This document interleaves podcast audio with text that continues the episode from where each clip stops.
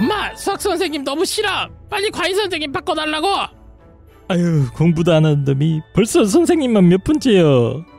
자 14년 전통의 어, 국내 최고의 화상과외 전문 기업 라파에듀입니다. 라파에듀 어, 최근에 어, 프리미엄 과외 서비스를 출시했습니다. 프리미엄 과외 서비스. 어, 이 과외 선생님 구하는 게 정말 하늘의 별따기 아니겠습니까?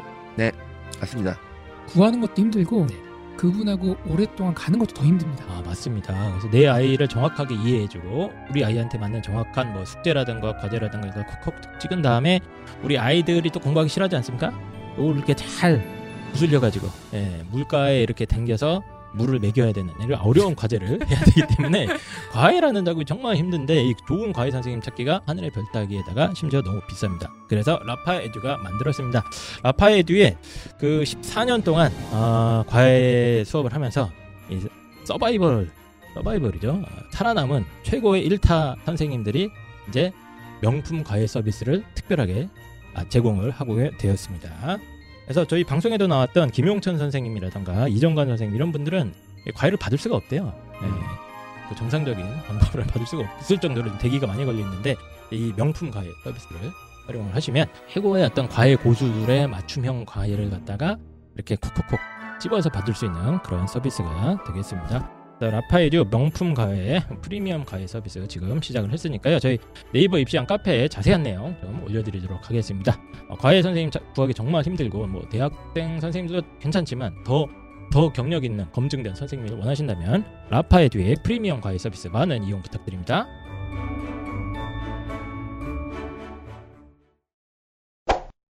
네. 자 국어서 엄태욱 선생님 나오셨습니다. 안녕하세요. 반갑습니다. 네, 엄태욱입니다. 국어 선생님 엄태욱 선생님 나오셨고 자, 일단은 이제 단도직입적으로 네. 묻겠습니다. 우리 이 대통령실에서 네. 계속해서 이제 얘기했던 게 공교육에서 배우지 않은 음. 고난도 문항, 음. 사교육을 유발하는 이런 음. 킬러 문항은 음. 내지 말아라. 네. 하고 샘플 문항까지 공개를 했어요. 이런 건 내지 않겠다. 맞습니다. 이 대통령님의 명령이 잘 지켜졌느냐? 일단 이거부터. 매우 충실히 잘 지키셨다. 아 그래요? 네. 맞습니다. 근데 왜 이렇게 점수는 왜 이래 이게?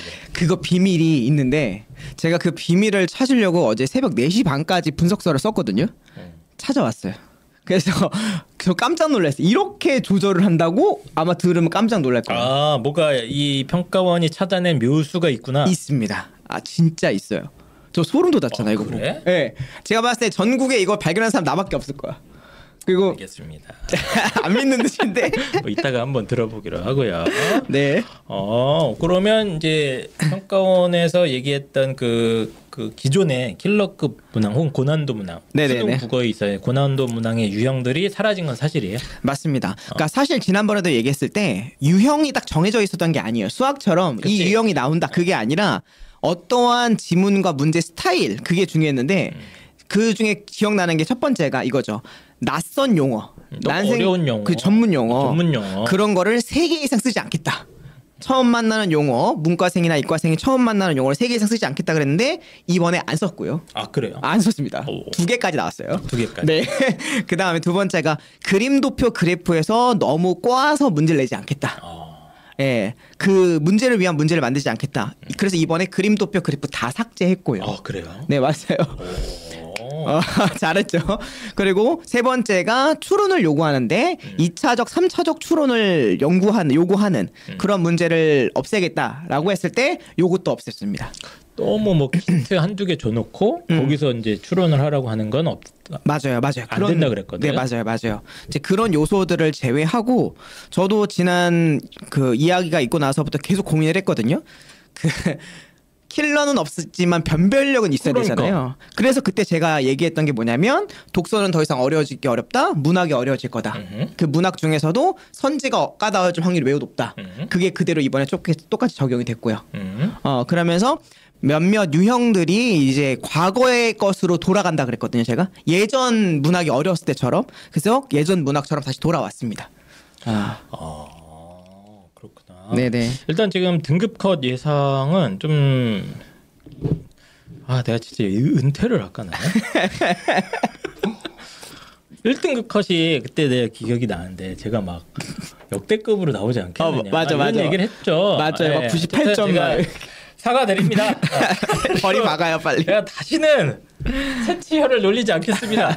다시는 내가 왜 그때 그랬지? 아, 어, 군모는 무조건 쉽다 믿으셔야 된다 아, 그랬어요. 내가는 원래는 제가 원래 이렇게 정치 중독자였잖아요. 아, 그랬죠. 한때는 예. 이제 상당히 또 우리 사회 현실에 좀 관심도 많고 하다가 최근에 좀 개인 사과 겹치면서 좀 관심이 없어졌는데 네네. 이 사건을 딱 보면서 음.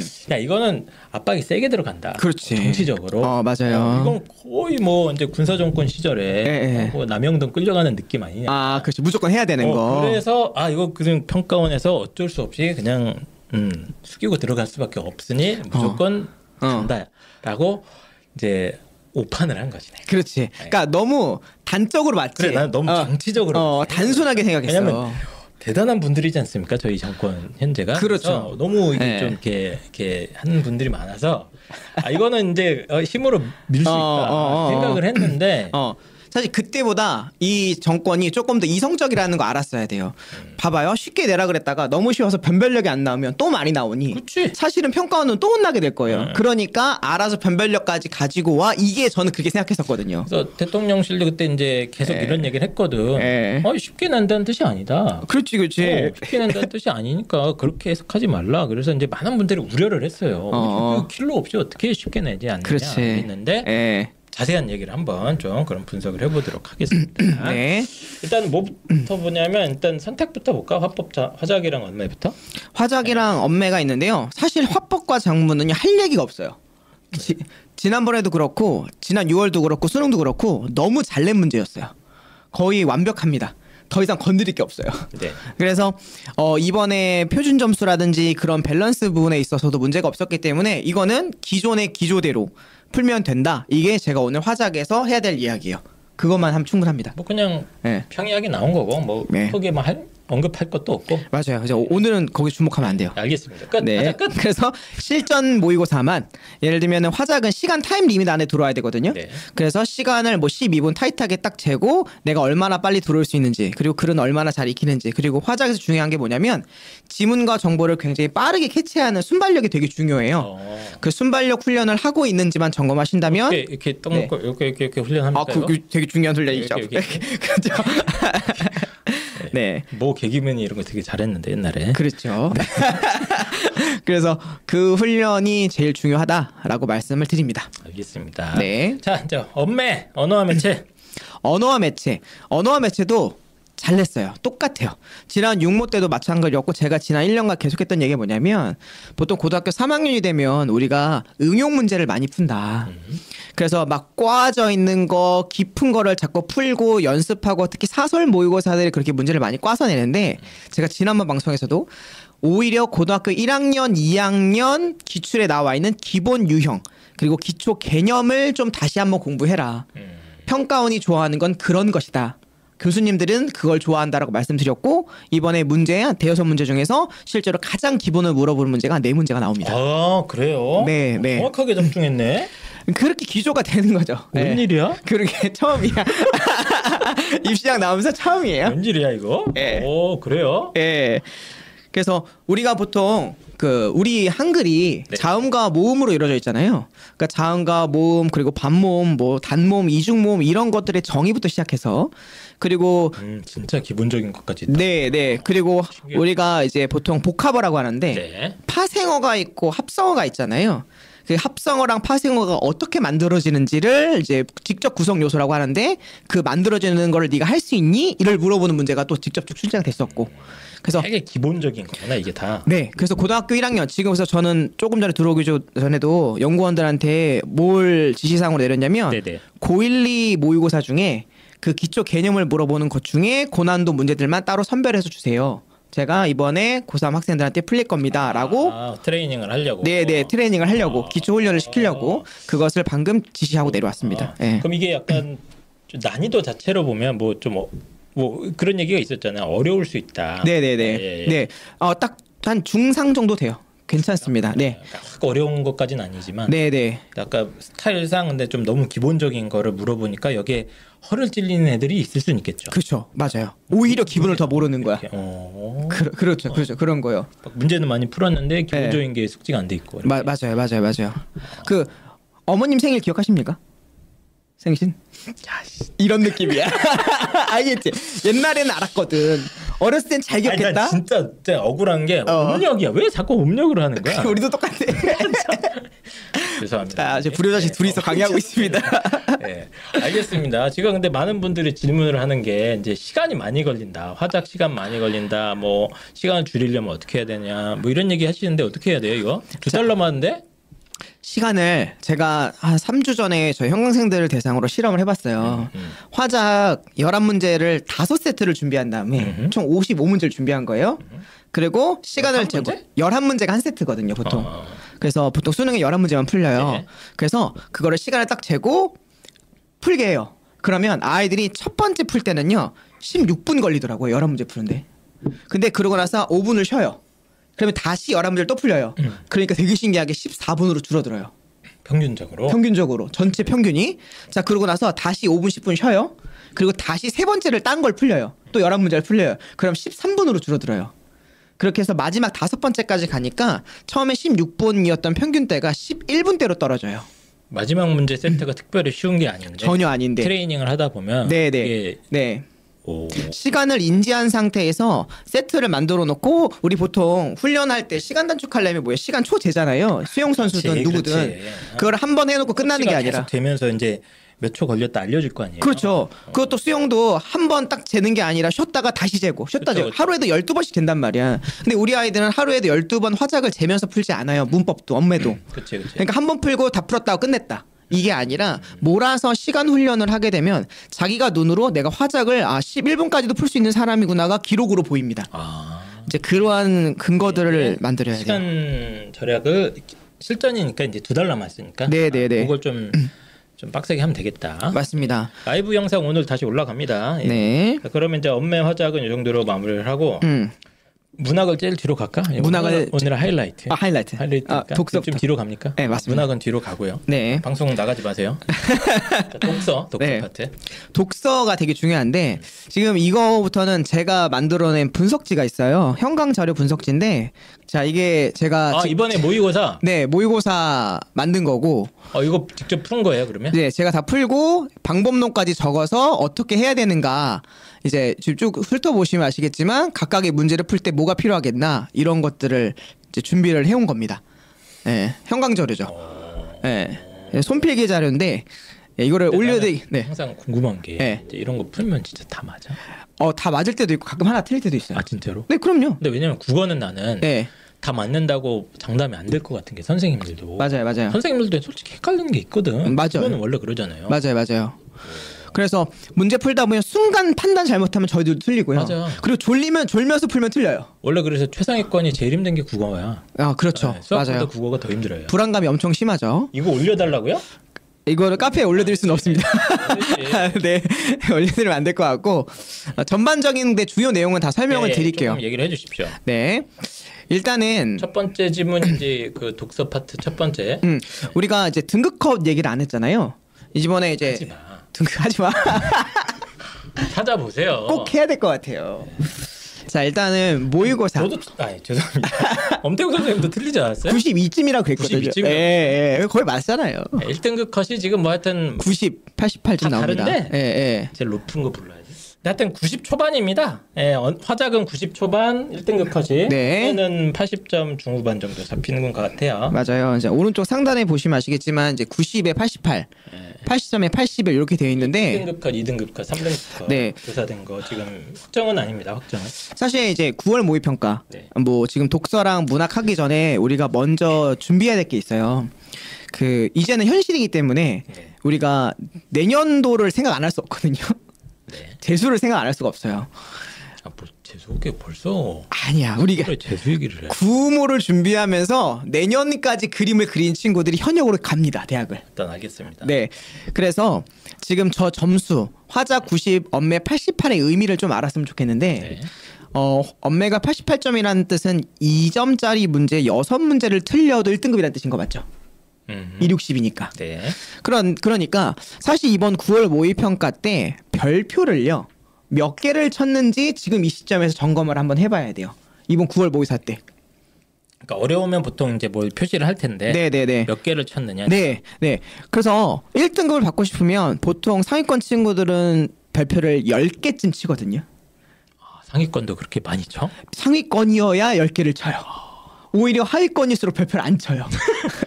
얘들은 명쾌하거든 항상. 아, 그렇죠. 어, 아니면- 답인 것 같은데. 아, 이거 그렇지. 넘어가잖아요. 맞아요. 그래서 도 않지. 맞아요. 공부를 했고 상위권이라는 뜻은 별표 10개를 치면서 뭘 세이브하는 거냐면 시간을 세이브하는 거예요. 불필요한 문제에 오랫동안 당장 못 풀 문제에 시간을 쓰는 게 아니라 처음에 원트 1 try one try를 해요. 한번 풀어보고 1분 정도 쓰고 나서 안 풀릴 것 같아. 그럼 바로 별표 치고 버린다고요. 여기서 버린다는 건 나중에 풀게끔 일단 넘어간다. 넘겨 넘겨요. 그렇게 10개를 치잖아요. 그러면 신기한 건 뭐냐면 1번부터 45번까지 다 풀었는데 시간이 15분이 남을 거예요. 음. 왜냐면 별표를 치는 순간 나는 시간을 세이브한 거니까. 네. 그리고 나머지 별표의 개수가 10개다. 근데 나에게 남은 시간은 15분이다. 그러면 그 별표를 하나당 1분 30초씩 다시 보겠죠. 네. 이렇게 이 연습과 훈련을 9월 모의 평가 때 했었어야 돼요. 무조건. 음. 이걸 하지 않으면 무슨 일이 일어나냐면요. 수능 때 내가 그 15번이나 20번에서 갑자기 어려서 막혔어. 그래서 거기서부터 손이 막 벌벌벌 떨려요. 네. 그러다가 내가 9월에 망쳐서 재수를 하게 되잖아요. 네. 그럼 이 친구는 그 다음 1년 내내 재수 공부를 많이 했더라도 또 수능 날 그렇게 망할 수 있을 것 같다는 트라우마가 생겨요. 내가 지금 초등학교 때부터 공부를 9년, 12년을 했는데 수능 한 번 글 잘못 읽어서 막혀서 시험을 망했다는 그 경험을 현역 때 했으니까 네. 재수 때 똑같은 트라우마가 있다고요. 그래서 그걸 넘어가기 위해서는 일단 별표를 치면서 1번부터 45번까지 중요한 건 무사히 한 바퀴를 돌린다. 이 경험이 9월과 11월에 제일 중요합니다. 되어 있습니다. 그런 훈련이. 맞아요, 맞아요. 그리고 무사히가 끝났 무사히가 되고 나면은 이제 이 친구들이 이제 답 열심히 풀었는데 성적이 안 나서 재수를 하게 되면 좋아 내 실력이 부족한 거야라고 하고 재수 때 열심히 하게 돼요. 근데 그런 게 아니고 그냥 막혀서 내가 긴장 탓에 감정 때문에 무너져서 시- 정신적으로 피폐해져서 성적을 성적이 안 나서 재수를 하게 되면 재수하는 1년 동안 그 불안감을 1년 동안 안고 살아야 되니까 이제 그런 요소들을 우리가 컨트롤을 미리 해야 된다 말씀드립니다. 뭐 재수 없는 얘기 하지 마시고요. 네. 아니, 중요한 얘기야. 왜냐면 팩트로 얘기하면 지금 듣고 계시는 분 중에 50%는 재수한다니까. 현실적으로. 야 방송 꺼. 알아야 돼요. 야, 잔인한 현실을 알려주면 어떡해. 이제 이제부터 좋은 얘기 할 거니까. 예. 어. 하지 말라는 뜻이죠. 맞아요. 그러니까 이렇게. 대비하면 안 할 수 있다는 거야. 네. 죄송합니다. 재수 네. 재수 이때잖아요. 예. 고3 학부모면 또 마음 철렁하지 마시고 제가 무리를 일으켰네요. 아, 아직 재수 안 해도 돼요. 예. 그래서 이제 이런 9월 10월의 의미가 그런 거잖아요. 아, 맞아요. 어, 사실 뭐 국어는 이- 이쯤 됐으면 솔직히 저는 뭐 음. 이제 어느 정도 이제 실력 자체는 이제, 음. 이제 끝이 왔잖아요.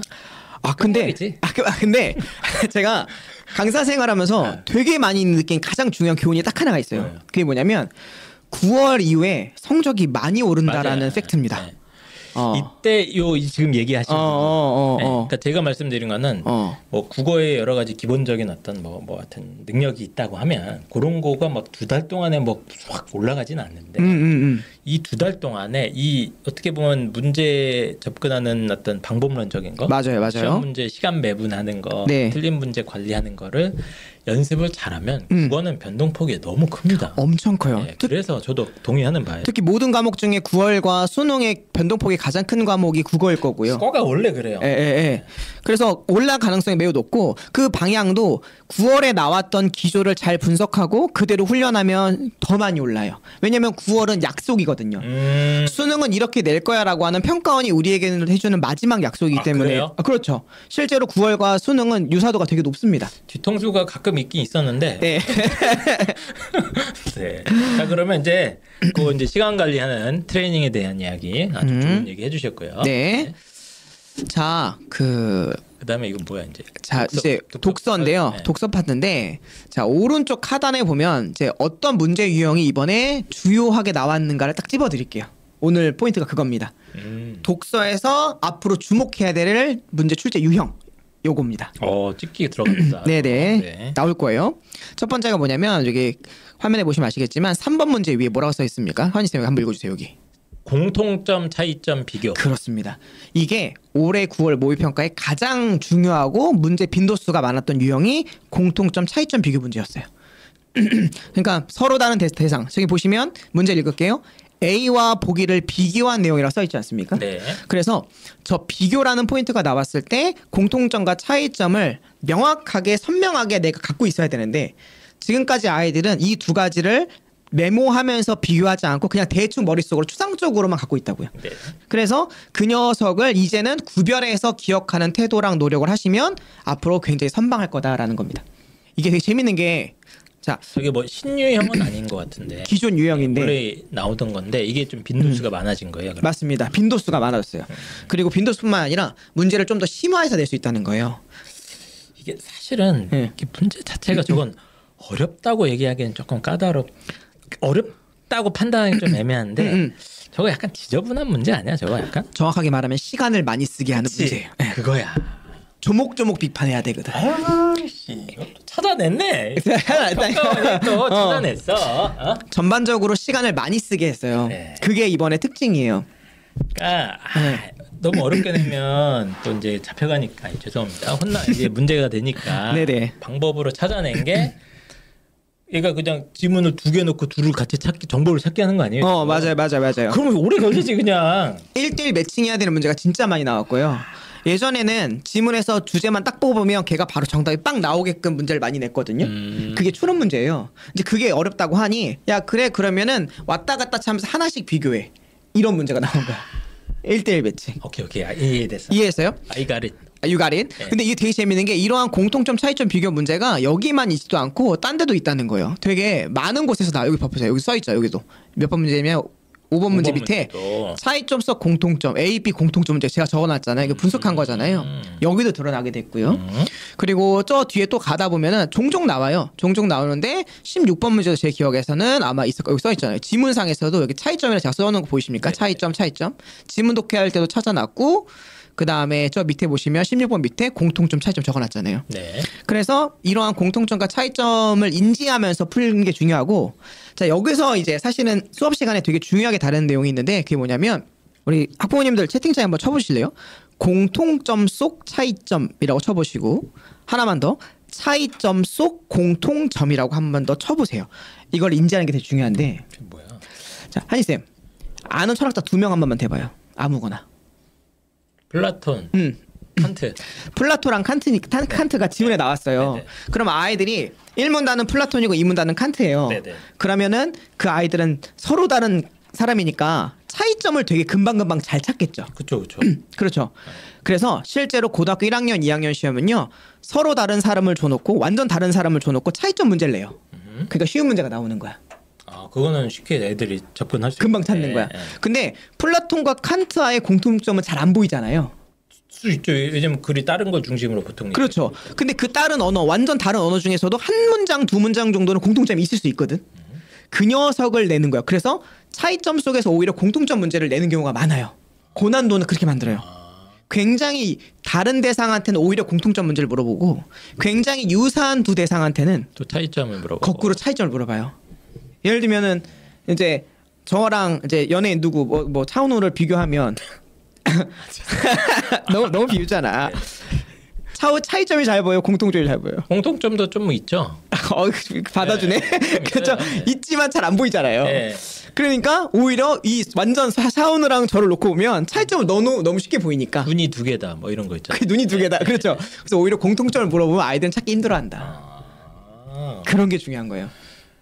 그래서 이렇게 공통점과 차이점 찾기를 베이스로 한 문제들이 비중이 좀 늘어난 것 같다. 맞습니다. 아. 예, 늘어난 것 같다 아니고 늘어났다. 늘어났다. 아, 확실합니다. 늘어났고. 예, 이제 아이들이 뭔가 문제를 보다가 네네. 보통 이제 스캔을 한번 해야 되잖아요. 어떤 문제가 나왔는데. 그럼요, 그럼요, 딱 그럼요. 보니까 어, 공통점 차이점 발견해야 되는 거네. 음, 그럼 이제 방금 말씀하신 부분을 좀 염두에 두면서 그렇지. 읽을 때 미리 조금 체크하면 어. 좋겠네. 애초부터 찾을 때 차이점이 있으면 공통점은 뭘까라고 한 번 더 생각해보는 자세가 중요하다는 거지. 이게 되게 포인트거든요. 음, 예, 이해하셨죠? 알겠습니다. 네, 자 이제 다음 두 번째 경향입니다. 네. 주피터님께서 네. 크게 웃었다고 합니다. 차이와의 공통점에 대해서. 네. 아니 근데 차은우랑 저랑 완전 똑같지 않습니까? 눈 두 개, 코 하나, 입 하나. 네. 자, 빨리 가시죠. 자 다음 넘어가겠습니다. 이게 이제 플라톤적 사유라고 합니다. 철학과에서 아, 그렇죠. 플라톤적 사유. 제 플라톤을 조- 앞에 있는 피디님도 비웃어 지금. 나는 저 피디님이 이렇게 비웃은 거 처음 봤어. 아, 네, 그렇게 했습니다. 네. 자, 자, 보시죠 또. 예. 두 번째 경향은요. 네. 저희 8번 밑에 써놨는데 출제 경향. 야, 근데 잠깐만, 내가 궁금한 건. 네, 기초적인 질문도 이건 지금 너무 심도 있는 질문 아, 분석인 것 같고 네, 네. 지문 난이도부터 얘기를 해줘. 지문 난이도. 지문 난도는요. 어 중간이에요. 아주 쉽진 않았고. 아주 쉽진 않고요. 어. 아주 어렵지도 않아요. 나 거의 뭐 아기 상어 수준이었는데 그건 아, 아니야. 말도 안 돼. 그러니까 그러니까 혼나는 거예요. 어려웠어요. 해야겠다. 예, 예. 감 떨어졌나 보네. 예, 생각보다 어렵고 그리고 맥을 잘 잡아야 돼요. 아니, 어, 대통령이 그렇게까지 얘기를 했는데 못 알아먹은 거 아니야? 모르겠어요 나는. 아, 아 그리고 혹시 기억나요? 제가 역사 문제 나올 수 있다. 어, 어. 그리고 법 지문 나올 어, 거라고 법. 했던 거 기억나요? 나왔어? 그게 나왔죠. 법도 나왔어? 법이랑 역사랑 퓨전해놨어요. 여기 12번과 아. 17번 지문. 야, 이거는 이거는 쇼츠로 만들어서 올려야 돼. 그러니까 이거 과거 기록- 데이터랑 기록으로 남겨야 돼. 기록으로. 어, 진짜네? 법이랑 역사랑 같이 퓨전해서 나온다고 했고 실제로 나왔어요. 어, 경국대전 나왔죠. 어. 법전이죠. 근데 이거 17세기, 16세기 따라 나오는 게 역사 지문이거든요. 그래서 제가 그날 또 설명했을 때도 아 역사와 법은 언어의 범위 안에서 범주에 포함시킬 수 있다. 이번에 나왔으면 뭐 안 나오는 거 아니야? 다음에도 또 똑같은 기준으로 나올 수 있지 사실은. 네, 네 가능하죠. 오, 어쨌든 의외로 난이도 자체는 어쨌든 중급 중급은 하고 네, 네. 네 맞아요, 맞아요. EBS 연계입니까? 나? 예, 다 연기입니다. 다 연계. 100% 연계예요. 100% 연계? 예, 독서는 100% 연계. EBS 보면 좀 그래도 좀 나요? 감이 괜찮아요? 오죠. 예. 감이 와요? 네, 어. 체험 연계가 돼요. 아, 나 이거 봤던 거야라는 느낌이 확실히 오케이, 있어요. 오케이, 오케이. 네.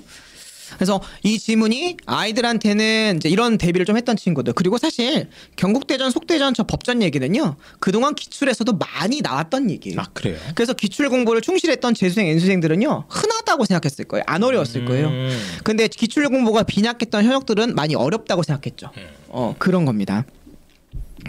자 그리고 이제 그래서 중요한 거 제가 그때 뭐라 그랬냐면 혹시 기억나요? 뭐예요? 여러 가지 변수가 있을 때 계산 문제가 나오는데 곱셈이나 나눗셈은 안 나올 거다. 음. 하지만 비례 반비례 관계가 나올 거라고 얘기를 했었는데 그게 이번 출제 경향 중에 하나가 있습니다. 오른쪽 하단에 보시면 변수들 간의 비례 반비례 문제가 출제가 된다. 이렇게 적혀 있죠. 이게 무슨 뜻이냐면 이런 거예요. 자, 문제로 살짝 가볼게요.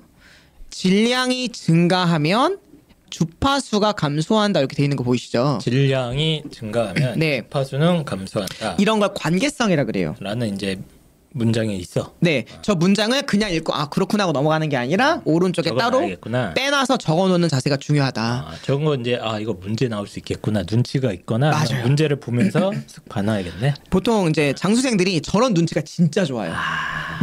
지문을 읽으면서 너 출제야 이렇게 적어놔요. 너 출제야, 너 출제 이렇게 생각한다고요.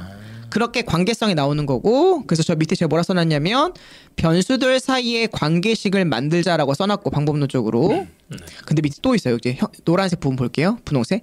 농도가 짙을수록 클수록 더 작은 주파수가 일정해진다. 이렇게 위아래 관계가 또 나오죠. 음, 그리고 밑에도 있네요. 반응 시간이 짧을수록 특정 기체가 뭐 어떻게 된다.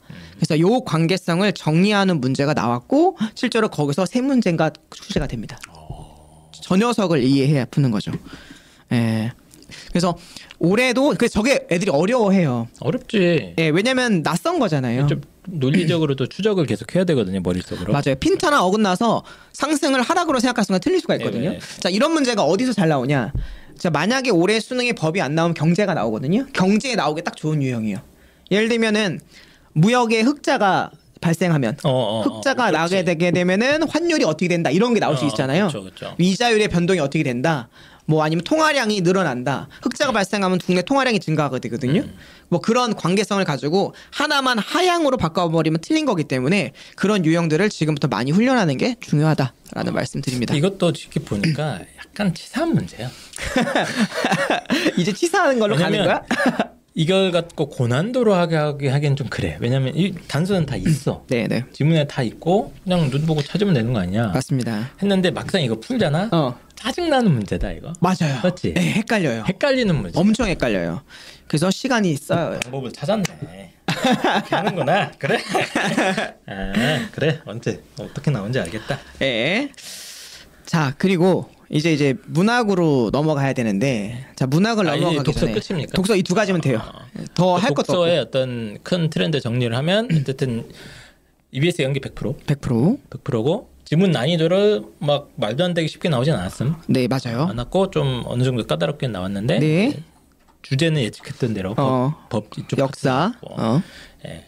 대신 이제 문제 스타일이 뭐 공통점과 차이점을 좀 생각하면서 정보를 찾아야 되거나 그런 문제. 혹은 이제 지문 안에 막 여러 가지 관계에 대한 진술들이 마- 여러 개가. 있는 다음에 맞아요. 그걸 이제 논리적으로 뭐 A가 증가하면 B가 줄어들고 이거를 선지를 조금 교묘하게 말장난을 쳐놓으면 약간 헷갈리거든. 네 맞아요. 그 그게 되는 거예요. 예 문학에서 이따 할 얘기지만 그 말장난이라고 했잖아요. 어휘의 미묘한 문제가 출제가 됐는데 그런 것들이 이제 나온 거죠. 이게 일단은 비문학 독서 파트의 어, 트렌드다. 네. 자 그리고 이게 자, 문학. 문학 예. 이제 문학과 이제 독서의 이게 이제, 이제, 새벽 4시까지 팠다는 거예요. 4시 반까지. 네, 비밀. 독서랑 문학 둘 다 팠죠. 이거 둘다 통째로 판 거야 판 이거를. 예. 그래서 이거 손필기 한다고 얼마나 힘들었다고 내가.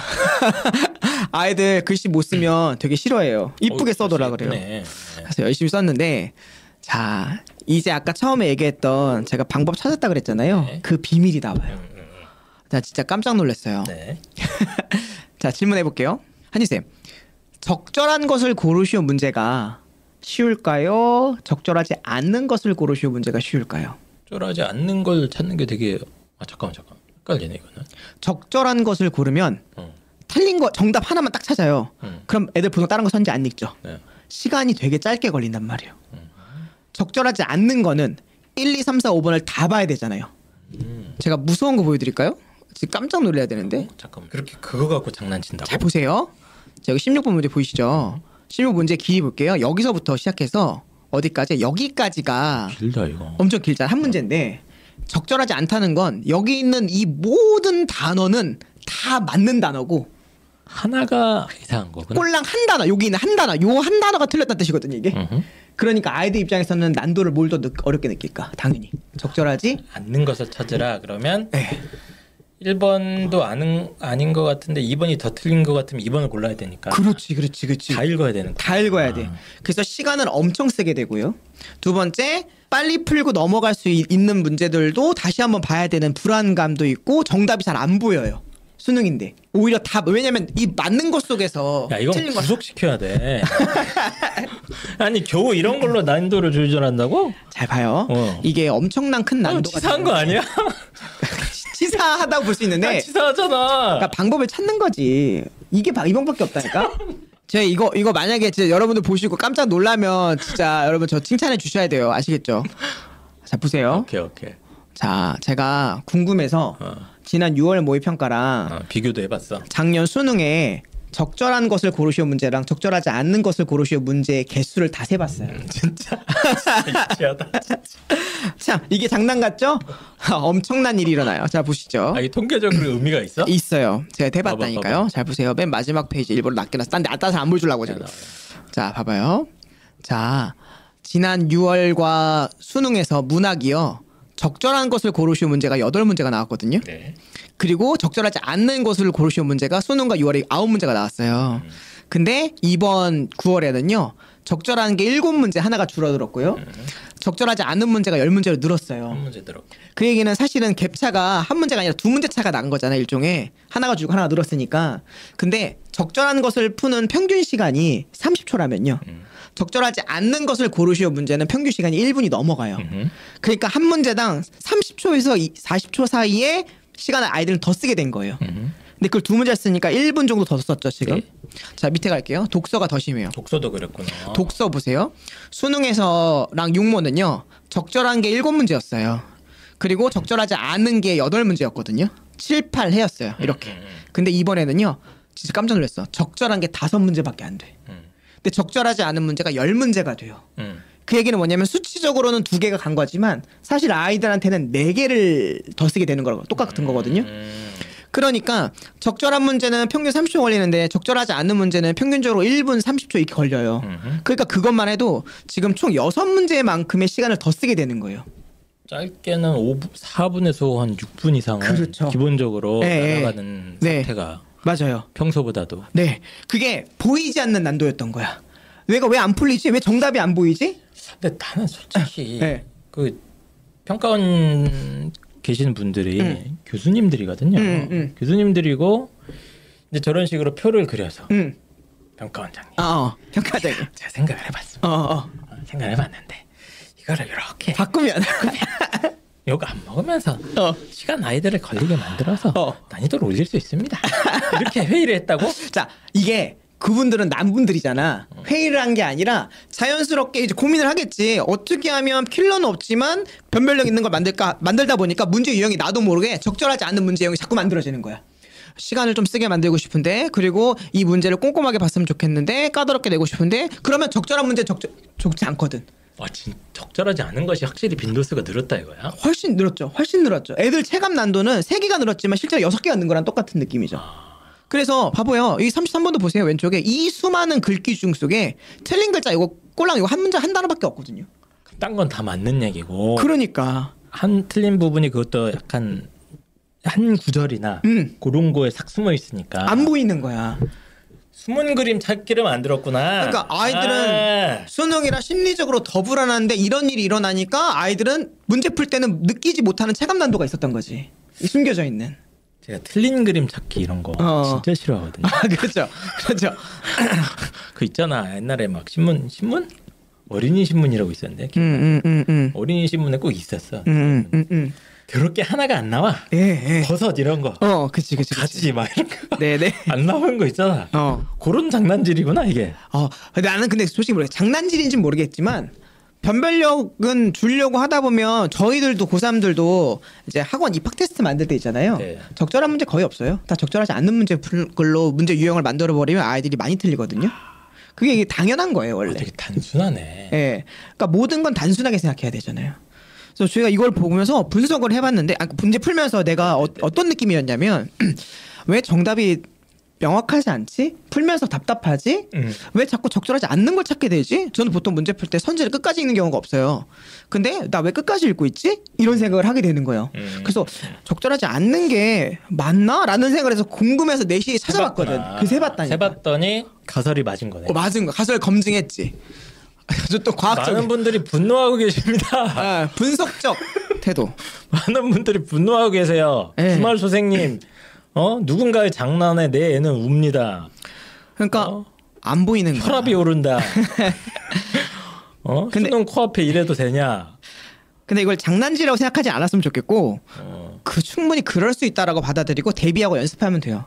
그래서 저는 지금 또 들어오면서 나- 아까 내렸던 두 번째 지시가 뭐였냐면 문학 고난도 문제 중에서 어, 그 녀석들 중에서 적절하지 않는 것으로 3점짜리 나와 있던 거 다 뽑아주세요라고 얘기하고 왔거든요.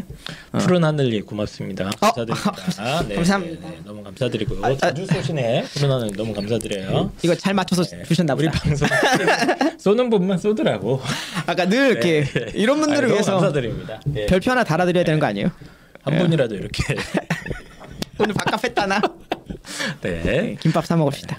일단은 그래서 이제 그런 식으로 대비를 할 수 있게 어떤 유형을 앞으로 그럼 풀 거는 그런 유형을 좀 네, 풀어보면서 네. 주- 근데 이게 대비가 되나? 대비가 되죠. 왜냐면 네. 심리적으로 일단 첫 번째 이 얘기를 들으면 안정감이 좀 생기죠. 그런 게 나올 수 있다라는 게 이게 정보가 무서운 거예요. 음. 아는 만큼 대비가 된다고. 어 아는 만큼 대비가 된다고 되는 거죠. 아이 주말 소생님 감사합니다. 아유, 감사합니다. 아, 아유, 아유. 바로 또 아유, 예, 또- 너라서 고마워. 귀하신 예, 분들이 누추한 곳에. 네. 네. 어, 자 이게 이제 문학과 독서에 있었던 보이지 않는 난도였다. 사실 요거 나 아, 좀 전에 잠깐만 문학에 뭐 특별한 게 없어 더 이상 아, 할 있어 있어. 있어 있어 있는데 이거부터 가야 돼. 근데 이것만 얘기해도 사실 확 체감이 오네. 사실 나는 네. 난 그 내가 잘못 본 줄 알았어. 네. 컷을. 음, 음, 그죠. 말도 안 된다. 나, 나 는 이게 왜냐면 수학이랑 국어랑 같이 나오니까 그치. 야 이거 등급 컷 수학 아니야? 보통 수학이 이 정도잖아요. 아, 맞습니다. 예. 뭐지 이거 봤는데 예.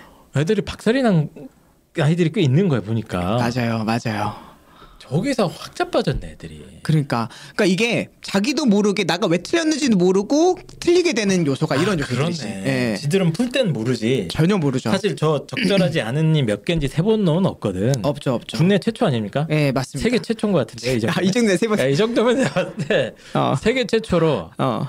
세계 최초로 적절하지 않은 것의 개수를 세. 세 번은 인간. 네. 분석적 태우. 나 솔직히 이거 조금 전에 대치해서 설명하고 있는데 그때도 얘기 안 했거든요. 어 그래요. 여기서 얘기, 얘기하는 거예요. 예, 처음 얘기하는 겁니다. 어, 알겠습니다. 어, 대단하십니다. 자, 다음. 이제 문학 얘기하죠. 네, 문학도 얘기하죠. 네. 그러니까 우리가 웃으면서 얘기하기지만 아이들은 생각보다 이걸 심각하게 느꼈을 것이다. 아이들 체감은 확 오겠네. 확. 확. 맞죠? 자, 자 오른쪽에 보시면 이제 18번 문제 이게 고전 소설 근데 문제거든요. 뭐 문학 어렵다고 난리인데 지금. 네 맞아요. 네. 자, 문학이 어려운 이유가 있어요. 어그 이유를 제가 여기 밑에다 적어놨는데 뭐라 적어놨냐면 저기 상단에 적혀 있죠. 인물의 이름과 사건 전개가 낯설어서 초반부 독해가 가장 중요했다라고 써 있잖아요. 다시 말하면 고전 소설은 기본적으로 해석도 안 되고 그리고 인물의 그 어떤 관계가 잘 안 그려져요. 네, 네. 원래 소설은 되게 원작이 길잖아요. 네. 긴거 중에 꼴랑 내 눈앞에는 한두 페이지밖에 없기 때문에 아이들이 일반적으로 소설을 대하는 태도가 어떻게 대하는 거냐면 여기 오른쪽 상단 부분 읽을 때 앞부분은 좀 대충 읽어요.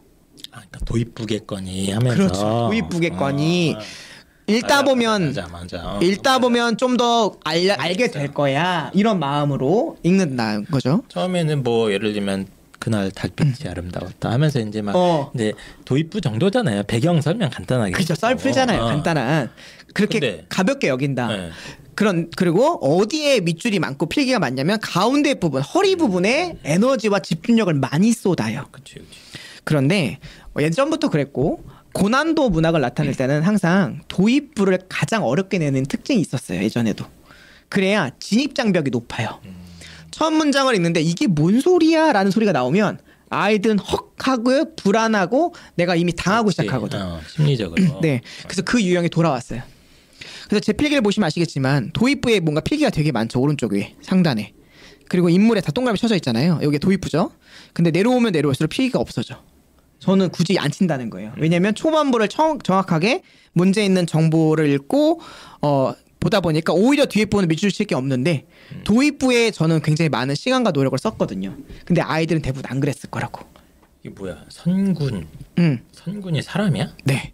선군. 약간 생소하네. 그죠. 할리먼. 할리먼에 할리먼은 뭔 줄 알아요? 다녀온 후에 할리먼? 네. 한림대학병원? 한림대 그 한림대학이 한림에서 온 건데 진짜? 장원급제하게 되면요. 장원급제하게 되면 처음으로 왕한테 받는 직책이 한림학사예요. 어. 한림학사는 꽤 높은 사람이거든요. 그래서 한림 장한림 보통 이렇게 얘기해요. 선군이 뭐 한림원에 온 다음에 네. 노보기가 또 사람이야? 음.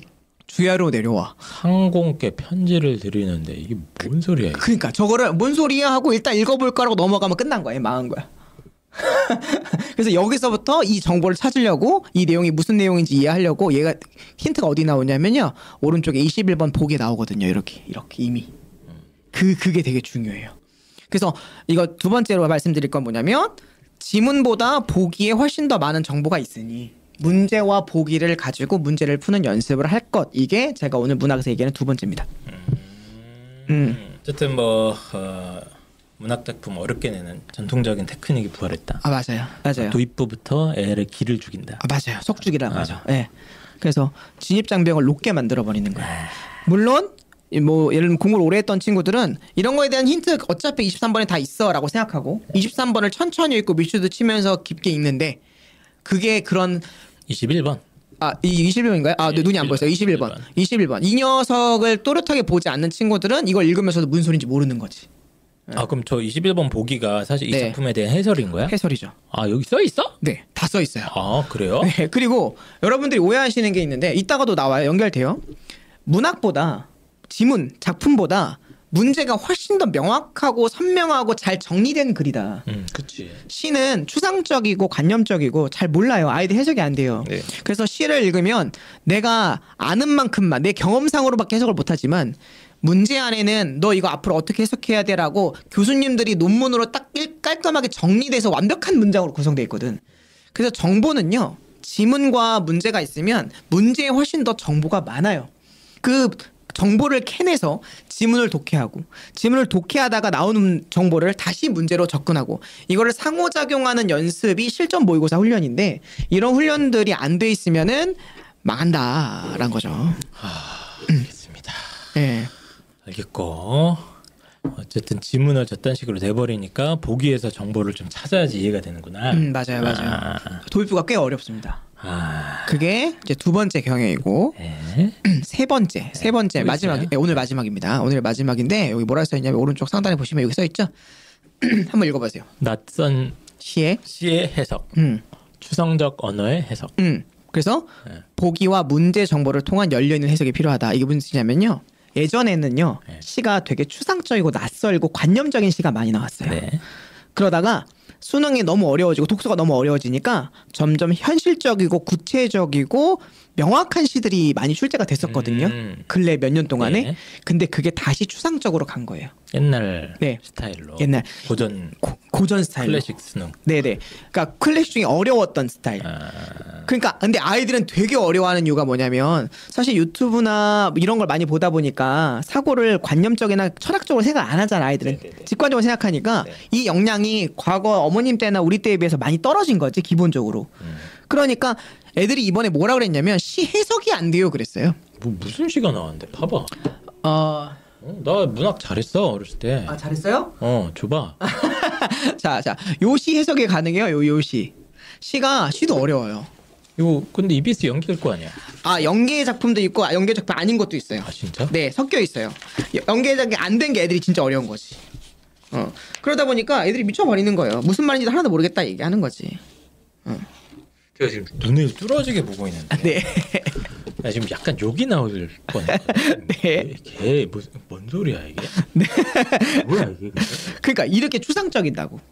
아니 그 머릿속에 아무것도 안 그려지는데 진짜로? 이미지가 안 그려지죠. 어, 아무것도 안 그려. 아, 뭐 그래서. 무슨 꽃을 뿌리든 음, 뭐 처처 울든 뭐가 뭐 음. 해가 떠오르든 뭐가 있어야 될 거 아니야. 맞아요, 맞아요. 이건 뭐야 이거 근데? 그냥 아슬한 하늘의 연같이 이렇게 돼 있고 어 그 연이 떠 있어. 뭐지 이게? 뭐 이렇게 얘기한단 말이에요. 해석 자체가 좀 까다로웠고요. 그 다음에 이제 오른쪽에 있는 다작품 서영보의 문희단기라고 하는 것도 굉장히 추상적이고 관념적이에요. 이건 또 뭐야 이거 고전이야? 어 일- 일종의 고전이라고 해요. 수필 같은 건데 어. 문이가 뭐냐면 물결이란 뜻이래요. 뒤- 알려줘요. 저도 처음 봤어요. 네.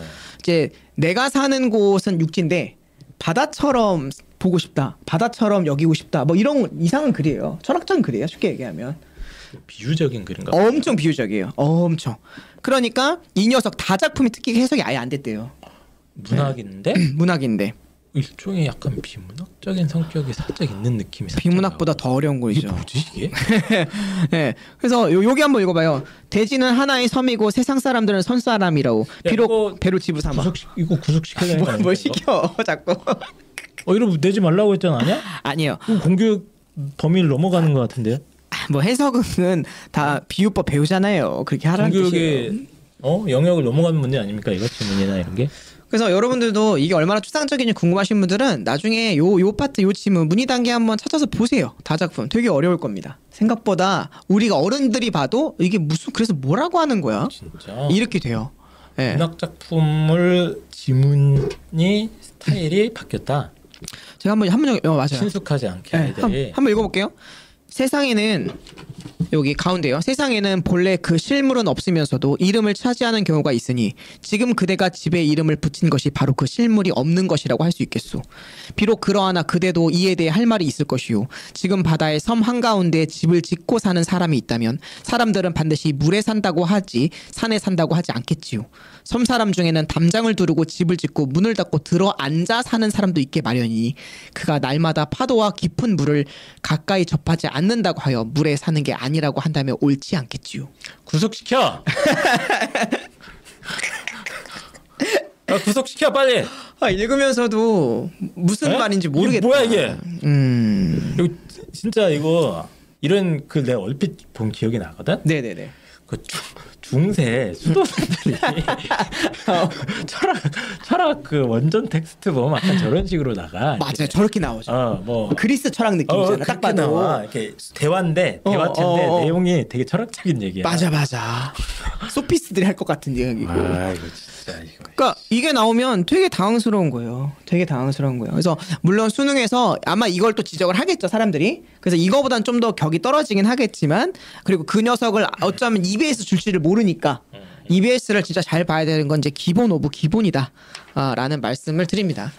그래서 이 녀석을 풀 때도 마찬가지로 지문과 문제를 넘나들면서 정보를 캐내서 풀어야 돼요. 국어가 이게 박살난 이유가 있네 애들이. 있어요, 있어요. 어, 예, 예, 90점도 못 넘었다는 거는. 예. 예. 어 알겠습니다. 쉽지 않았다. 어. 그래서 이 녀석을 지금 여러분 제, 제 목소리를 제가 정확하게 읽어드렸는데도 무슨 소리인지 모르겠잖아요. 네, 예, 이제 그런 맥락을 좀 이해하시면 좋겠다. 그럼 뭐 포기합니까 국어? 그래서 포기해 그냥. 아, 뭘안 되겠다. 포기해? 야, 오늘 야, 쉬울 줄 알고 많은 애들이 기대를 했단 말이야. 어 그래갖고 룰을 알라 막 9월 모의고사 딱 들어갔다가 끝난 거네 이미 애들. 예, 예, 박살난 애들 많겠네. 그렇죠. 근데 이거를 이 그- 강의를 보고 네. 이거에 대해서 맞춰서 공부를 하는 친구는 분명히 좋은 결과가 있을 거고, 음, 자 대응 전략에 대해서 한번 생각을 한번 해봅시다. 국어. 대응 전략은 나와 있어요. 일단. EBS 특수화는요 예, 파야 됩니다. 지금이라도 계속. 네, 지금이라도 아직 안 늦어요. 사실 두 달이면 벼락치기로 여러 번볼수 있어요. 예. 특히 지문 연계는 확실히 한다. 확실히 합니다. 이번에도 연계가 많이 됐어요. 그리고 사실 이제 가작품이 연계고 나작품이 아마 연계가 아닐 거예요. 음, 음, 음. 가를 기준으로 나를 해석해야 되거든요. 음. 이제 그런 것도 배우게 돼요. 그러니까 그렇게 하나라도 셋 중에 하나라도 정확하게 알고 있으면 음. 그 녀석과 연결 연결고리가 있으니까 나 다도 해석이 좀 쉬워져요. 음. 어쨌든 공통점과 차이점으로 낸 거니까 가나다가 그래서 EBS 특수화를 열심히 해야 될 것. 그러면서 동시에 이제 문학에서는 이러한 유형의 까다로움. 독서에서는 아까 말씀드렸던 그런 유형의 까다로움이 있으니 그런 문제를 좀 나올 때마다 주의 있게 본다거나 학교 학교 학원 선생님이나 이런 강사분들에게 과외 선생님한테 이런 문제를 좀 찾아달라고 요구를 한다거나 네. 그렇게 맞춤형으로 공부하는 게 좋지 않겠나 싶습니다. 좋습니다. 이제 이렇게 되면 국어가 이제 불수능. 음. 이... 불수능까지는 모르겠고 아니, 저또 92점 나도 보고 이제 있어요. 난 예측을 안 하는. 그냥 입을 다물어 그냥. 많은 분들이 지금 막 울었다. 어, 애들 기절한다. 네. 뭐 우리 애들 어떤 애는 막 어깨가 축 처져서 시험 끝나고 왔다. 그러니까 왜냐면 9월 모의고사가 이렇게 확 나와버리면 음. 아이들이 좀 좌절하는 아이들이 있거든. 그렇죠, 그렇죠. 의욕을 갖고 했다가 네, 네, 네. 난안 되는 거야. 그렇지 어렵다. 아, 아, 근데 이제 어쨌든 이제 분석은 한번 해봤고 저희가 이게 이제 나만 어려운 건 또 아니지 않습니까? 네. 아 참고로 방금 아까 나와 다작 보면요 전국 40만 명이 다 해석 못하니까 네, 네. 너무 걱정하지 않으셔도 됩니다. 우리 아이들 어차피 어, 못하는 부분이기 때문에 일단 아까 첫 번째 얘기했던 거 그 별표 치고 넘어가는 거. 어, 맞아 진짜 중요합니다. 그거라도 돼 있으면 개박 아예 완전 망가지진 않잖아요 아이들이. 맞아요. 아무리 어려워도 어려운 거 제끼기만 잘 해놓고 음. 자기가 맞출 수 있는 거 일단 최선을 다해서 맞춰놓으면 어느 정도 세이브는 됩니다. 그렇죠, 그렇죠. 일단 그래서 아마 처음에 그 얘기를 맞아요, 맞아요, 맞아요. 지금 문제 구성 자체가 좀 치사하게 음. 적절하지 않은 것을 찾아라거나 음, 음, 음. 차이점과 공통점에 대해서 이제 일일이 비교해야 되는. 찾아야 되는 문제들이 나오다 보니 시간 관리가 더 중요해진 거네요. 그렇죠. 시간 관리. 시간 관리. 그래서 별표치라고 한 거예요. 그게 잘 안 보이면 지금 더 본다고 아- 되는 게 아니거든. 잠깐 멀리 거리를 두기가 필요하거든요. 별표는 거리두기예요. 네. 객관적인 상태로 돌아와서 다시 볼 수 있으니까 이제 그런 훈련들을 실전 모의고사에서 하는 거고 저도 이제 현강이나 온라인 강의로 계속 꾸준히 그런 실전 모의고사 테스트를 하는 이유가 음. 그 훈련을 하려고 하는 거죠, 사실은. 예. 그리고 뭐 아까 나왔던 얘기 음, 비문학 독서 파트에서는 그 관계에 대한 맞아요. 하나 문제 100% 나올 것 같고 맞아요. 뭐 경제 예언합니까? 경제에 나올 것 같아요. 어, 오케이 예, 예, 알겠습니다. 예, 예, 예. 기록해 두시고요. 네. 그 문학이 지금 말도 안 되게 예. 예, 좀 이번 9월 모의고사를 보면 이제 고전 옛날 수능을 좀 봐야겠네요. 어렸을 시절에 수능 국어 맞아요. 파트 기초를 좀 보던가. 그래서 제가 아까 말씀드렸잖아요. 지금 저희 연구팀한테 그 문제 뽑아달라고 하는 게 제가 조만간 하는 특강 때도 음. 이 문학 에서 고전 쪽 거잖아. 고난도 예전 것들을 다시 보려고 하는 거란 말이에요. 그러니까 이렇게 이제 준비들을 많이 하니까 직접 여러분들도 움직이면 좋겠습니다. 누돌프 코님께서 제대로 된 철학 서적을 보던 아이들은 어렵지 않았을 듯요 이런 얘기를 해주셨는데 어, 말도 안 되는 얘기입니다. 그렇지 않아요. 지금 여기 제대로 된 철학사 본 사람 여기 두 사람 있는데. 수능 국어는 저런 거랑 별 상관이 없습니다. 예. 맞아요. 아, 뭐 상관이 아예 없는 건 아닌데 약간 트레이닝이 필요합니다. 결국에는 마지막으로 수능 국어 때문에 절망하거나 혹시 좀 자신감을 잃은 우리 아이들한테 마지막으로 한 말씀만 좀 해주시죠. 어, 아까도 말씀드렸지만 제가 수능 고3 강사만 전 꾸준히 계속 해왔는데 네. 하면서 느낀 가장 중요하고 가슴이 울렸던 레슨 중에 하나는 생각보다 9월부터 11월 사이 성적이 많이 오르더라. 그리고 9월을 좀 못 봤던 친구들이 생각보다 더 절치부심해서 음. 올라가는 친구들이 굉장히 많다 보니까 네네네. 어, 그런 친구들이 분명히 있다는 걸 내 주변에 많다는 걸 알고 희망 가지시고요. 여러분들이 인상 쓰시고 힘들면 너무너무 아이들은 더 힘들어합니다. 네. 엄마의 어떤 미간에 있는 주름, 엄마의 그러니까 이런 거잖아요. 가- 지금 나도 도망가고 싶은데 수능이 얼마 안 남았으니까 도망가지도 못하고 학원 갔다 갔다 왔는데 엄마 표정이 막 이렇게, 이렇게 우물해. 음. 그거 막 나한테 하나 한마디 하는 거야. 밥은 먹었어? 네. 밥 먹어. 이렇게 하면 아이들도 위축된단 말이에요. 그 엄마는 뭐 어떻게 뭐 입을 항- 찢어 이렇게? 그래서 맞아. 이렇게? 항상 웃어 주셔야 돼요. 아, 예. smile.